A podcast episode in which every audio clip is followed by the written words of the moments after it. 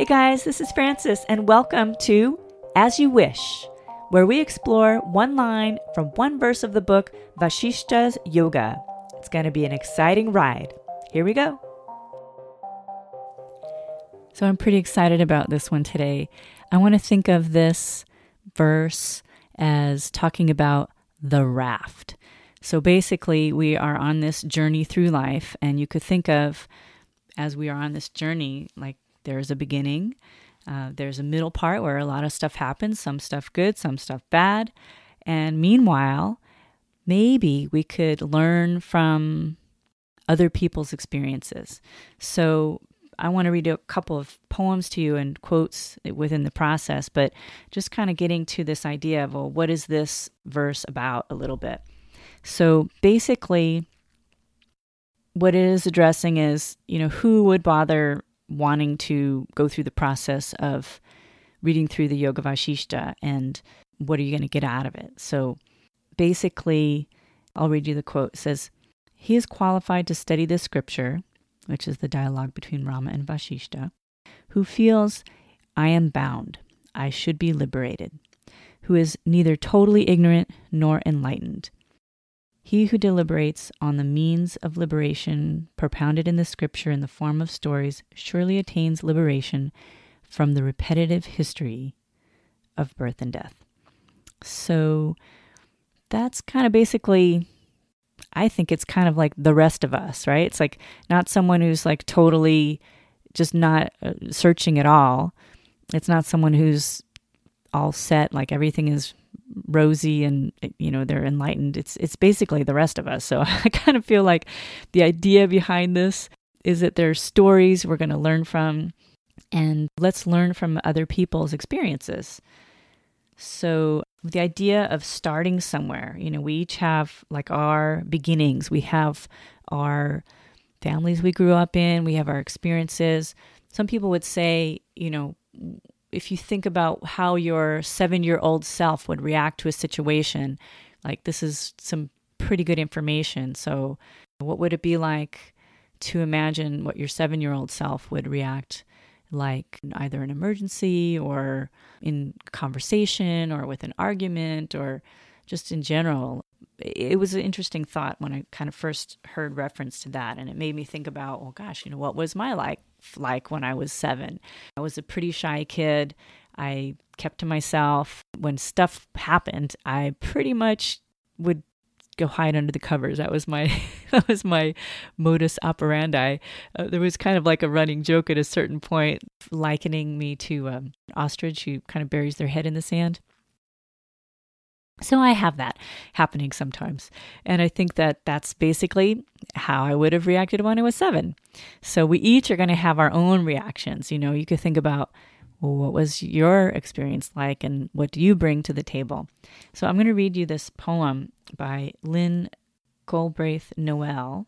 And it is, let me make sure I have the name right. Lynn Culbreath Noel.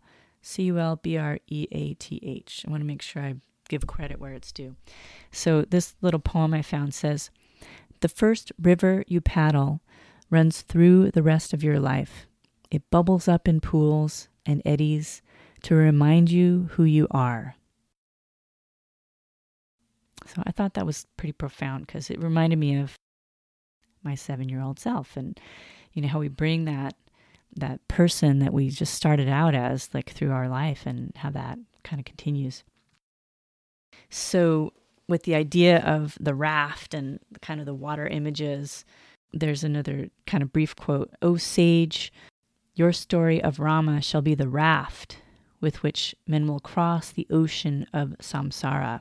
So samsara is repetitive history. In the hindu religion the idea of rebirth is where that is coming from, but I think we can think of that in in our own daily repetition that can happen throughout our life. So we, we might see patterns of the way certain things happen. And so for us, we can think of that rebirth happening, you know, within our own lifetime. We don't have to think of it as another lifetime. We can we can appreciate, you know, what we can learn um, right now. So definitely thinking of that raft as vehicle to kind of help us get from one point to the other. So, as life happens and things change and ebb and flow and grow, I think that everybody's experience is very unique. You know, my experience, again, I like, I think I was pretty much rainbows and roses for a, a pretty good, good long time. And, you know, I have, I've, I've, ref, I've referenced the book, The Pocket Pema. So I love this little book. And for a long time, when I would read quotes from the Pocket Pema Chodron at the end of yoga class, I really specifically thumbed through the book and I only read the ones that I thought were rainbows and roses. I only read the ones I thought were kind of like super positive and inspiring. I thought, well, I'm teaching yoga class. I want everybody to feel uplifted when they leave. And at a certain point, I realized that you know, we can get really profound learning and we might really need to hear like some of the other sides of things, not just the rainbows and roses part. And we can learn from those too. So now I just read, you know, whatever page I open up to, or again, I've gone through a couple of times reading from the front to back, just reading through the Pocket Pema Chodron quotes one at a time. And that's been really profound. And every once in a while, I still I come across one quote that that um, I wonder, oh gosh, should I read this one in class or should I not? Once in a while, I will, you know, skip one if it feels particularly not appropriate for what's happening in the world. But for the most part, now I don't skip anything. I'm just going through the book. and I really appreciate Pema Chodron's teaching. So it, there's always something profound to learn from that. So the other thing I was thinking of with regard to this raft um, I found another poem was sometimes we want to hold on to something or someone to save us, but the idea of really kind of building our own support that we're not sort of like hanging on too heavily to one person. So the idea of uh, when there's someone who's drowning and they're like holding on to someone, they're actually going to drown the other person too. I guess unless you're an experienced lifeguard, you can you would know how to handle that. So I guess that's more investigation for another day. But I read another poem that um, I hope this is going to be too poem heavy, but I'm just going to go with it anyway. I'm, hopefully, this is useful and helpful for you guys. I, am going to think of this like I'm being a, like a curator to share information with you guys. I, I'm not an expert in any way, so I'm just glad to be going on the journey and hope that you will be able to learn and grow and, and get some value from just you know, going through the process with me. Again, you can read each verse and, and see what you get. Maybe share that with me if you like. So here's another poem. This one is by Andrea Gibson. And there's a passion to this poem that just like blew me away at the end. I was like, whoa. Uh, what it reminds me of is I wish I could find the name of the artist, but when I was in college at Cal State Long Beach, there was an art exhibit, and one of the artists there had made these sculptures and the images of these sculptures were um, almost cartoonish, but literally they were like uh, imagine that someone could take their fingers inside their mouth and then literally pull the, the skin and, and your outer covering like you know up over your head and all the way like down so that you would be wearing your your skin you know and and muscle tissue like uh like clothes that you had sort of pulled all the way down. And so the image was uh, literally like someone's eyeballs and like their insides just showing. And to me, when I saw these these sculptures, um, it was pretty profound. It was like that moment when you you feel so raw, you're just open, and you're exposed. And as human beings, we feel that way sometimes. So these sculptures really um, you know, were profound when I saw them.